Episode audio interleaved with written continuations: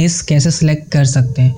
और निस चूज़ करना सबसे इजी और सबसे मुश्किल दोनों ही काम है। निस है क्या? और निस क्यों चूज़ करना ज़रूरी है? तो सबसे पहले हम जानते हैं निस है क्या? तो निस आसान शब्दों में हम ऐसे समझ सकते हैं कि कोई भी चीज़ अगर आप ख़रीदने जाते हो मार्केट में और आप वो पर्टिकुलर शॉप में ही जाते हो जहाँ पे वो चीज़ मिलती है। सपोज़ आप जाते हो शूज़ ख़रीदने तो आप जाते हो शूज़ के शॉप में, आप रेस्टोर नहीं जाते हो। अगर आप रेस्टोर जाते हो खाना खाने के लिए, अगर आपको चाइनीज़ पसंद है तो आप चाइनीज़ रेस्टोर जाना प्रेफर करोगे। आप वहाँ नहीं जाओगे जहाँ बफ़े मिलता है।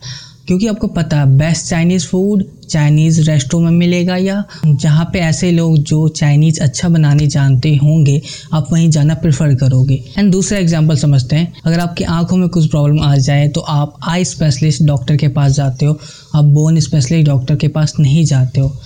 सेम उसी तरह नेस चूज़ करना इसलिए ज़रूरी है, क्योंकि नेस से हम अपने टारगेट मार्केट टारगेट ऑडियंस को डिफाइन कर सकते हैं। और सबसे ज़रूरी हमारे लिए निश चूज़ करना इसलिए है, इससे हमारे ऑडियंस को हमें ढूँढने में आसानी होगी, हमारे काम को या हमारे बिज़नेस को ढूँढने में आसानी होगी जिसे वो हम तक आसानी से पहुँच जाए और उनकी प्रॉब्लम या उन्हें हम सर्विस या उन्हें हम एडुकेशन दे पाए। तो अगर आप निश चूज़ करोगे तो आप ज़्यादा से ज़्यादा ऑडियंस तक पहुँच पाओगे।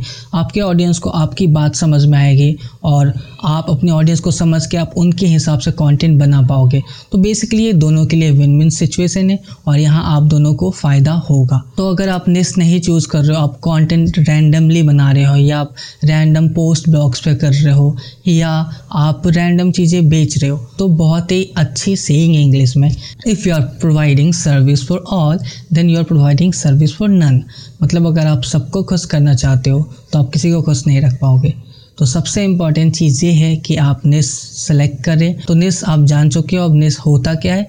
निस चूज़ करने के बेनिफिट क्या है? अब नेक्स्ट चीज़ है, निस चूज़ कैसे करें? तो काफ़ी ऑन्टरप्रनोर्स कोचेस और भी बहुत सारे लोग आपको यही सजेस्ट करते हैं। सबसे ईजिएस्ट और सबसे फ़र्स्ट थिंग आपको यही सजेस्ट करते हैं कि चूज़ योर पैसन या फॉलो योर पैसन या आप वो चीज़ चूज़ करो जिसमें आप पैसनेट हो, जिसमें आपको मन लगता हो काम करने में, जिसमें आप बेहतर हो। तो ये चूज़ करना आसान है और ऐसा कहना भी आसान है। बट ये हर चीज़ में फिजिबल या हर चीज़ में पॉसिबल नहीं होता। सपोज़ आपने कुछ ऐसा ने सेलेक्ट कर लिया जिसका मार्केट में डिमांड नहीं है। देन आपके लिए मुश्किल होगा लोगों तक पहुँचना या लोगों तक अपना प्रोडक्ट पहुंचाना या अपने कंटेंट को पहुंचाना। तो इससे आपका जो पैसन है वो बस एक हॉबी बन के रह जाएगी, वो एक बिज़नेस के रूप में कन्वर्ट नहीं हो पाएगा। एंड ये सबसे बहुत ही इंपॉर्टेंट पार्ट है यहाँ पे। आप एक पेज लीजिए एंड उस पर आप जिस भी चीज़ में बेस्ट हो, आपके जो भी स्किल्स है, उसे डिफ़ाइन करिए।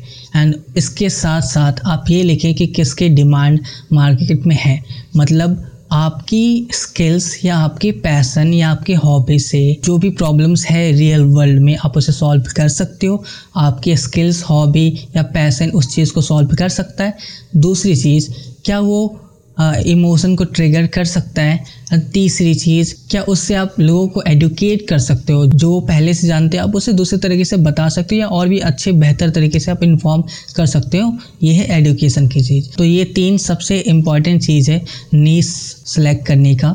मतलब एडुकेशन के फ़ील्ड में अगर आप कंटेंट क्रिएशन में सपोज़ आप फोटोशॉप से कर रहे हो या आप इंस्टाग्राम ग्रोथ स्ट्रेटजी बता रहे हो या उसके साथ साथ आप डिजिटल मार्केटिंग बता रहे हो या आप कुछ भी बता रहे हो, ये सब एडुकेशन वाली फ़ील्ड में आती है।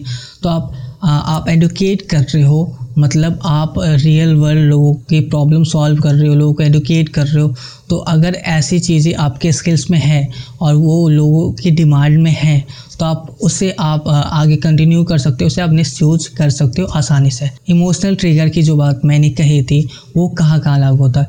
इमोशनल ट्रिगर जहाँ आपने देखा होगा लाइफ कोचेस रिलेशनशिप कोचेस या बहुत सारे ऐसे कोचेस हैं जो इमोशनल थेरेपी या इमोशन से रिलेटेड चीज़ें कंटेंट या बिज़नेस आप कह लें, वैसी चीज़ें हैं। अगर आपका पैसन है, लोगों को काउंसलिंग करना, या लोगों को मोटिवेट करना, या लोगों को कोच करना तो आप इस फ़ील्ड में आ सकते हो। अगर आपका ऐसा कुछ पैसन है, या आपका ऐसा कुछ स्किल है तो आप इसे भी बहुत ही अच्छे तरीके से चूज़ कर सकते हो।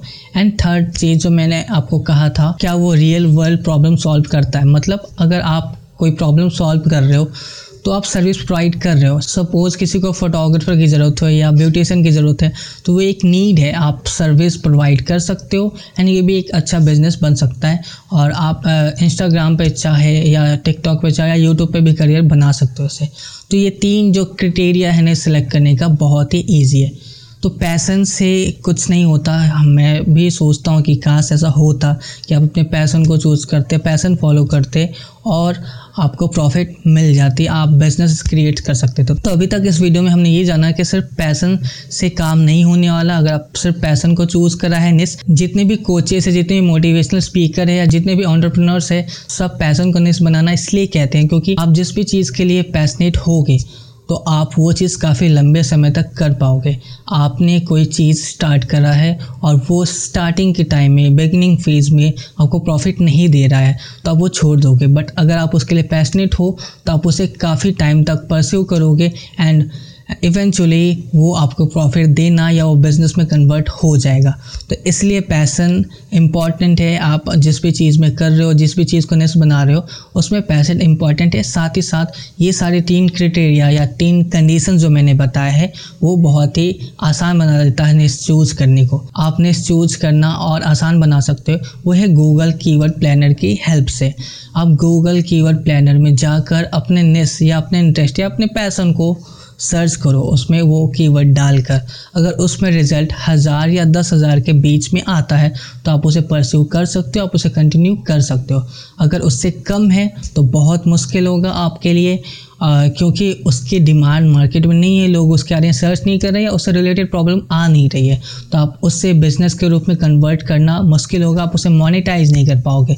मोनिटाइज मतलब आप उसे किसी भी फॉर्म में कन्वर्ट नहीं कर पाओगे अर्निंग मेथड में, वो बस आपका हॉबी बन के रह जाएगा। तो इसलिए आप ऐसा सर्च कर सकते हो। अगर दस हज़ार से ऊपर है रिज़ल्ट दस हज़ार से काफ़ी ज़्यादा रिज़ल्ट है मतलब काफ़ी लोग उसके बारे में सर्च कर रहे हैं, काफ़ी कंटेंट उसका नहीं अवेलेबल है पहले से। तो फिर भी आपके लिए मुश्किल है क्योंकि कंपटीशन ज़्यादा है। अगर कंपटीशन ज़्यादा है मतलब उसकी डिमांड ज़्यादा है, उस पर कॉन्टेंट बहुत सारे बन रहे ऑलरेडी तो वहाँ पे आपको स्टैंड आउट करने के लिए स्ट्रगल करना होगा। तो स्टैंड आउट करने के लिए सबसे आसान तरीका आप निस डाउन कर ले।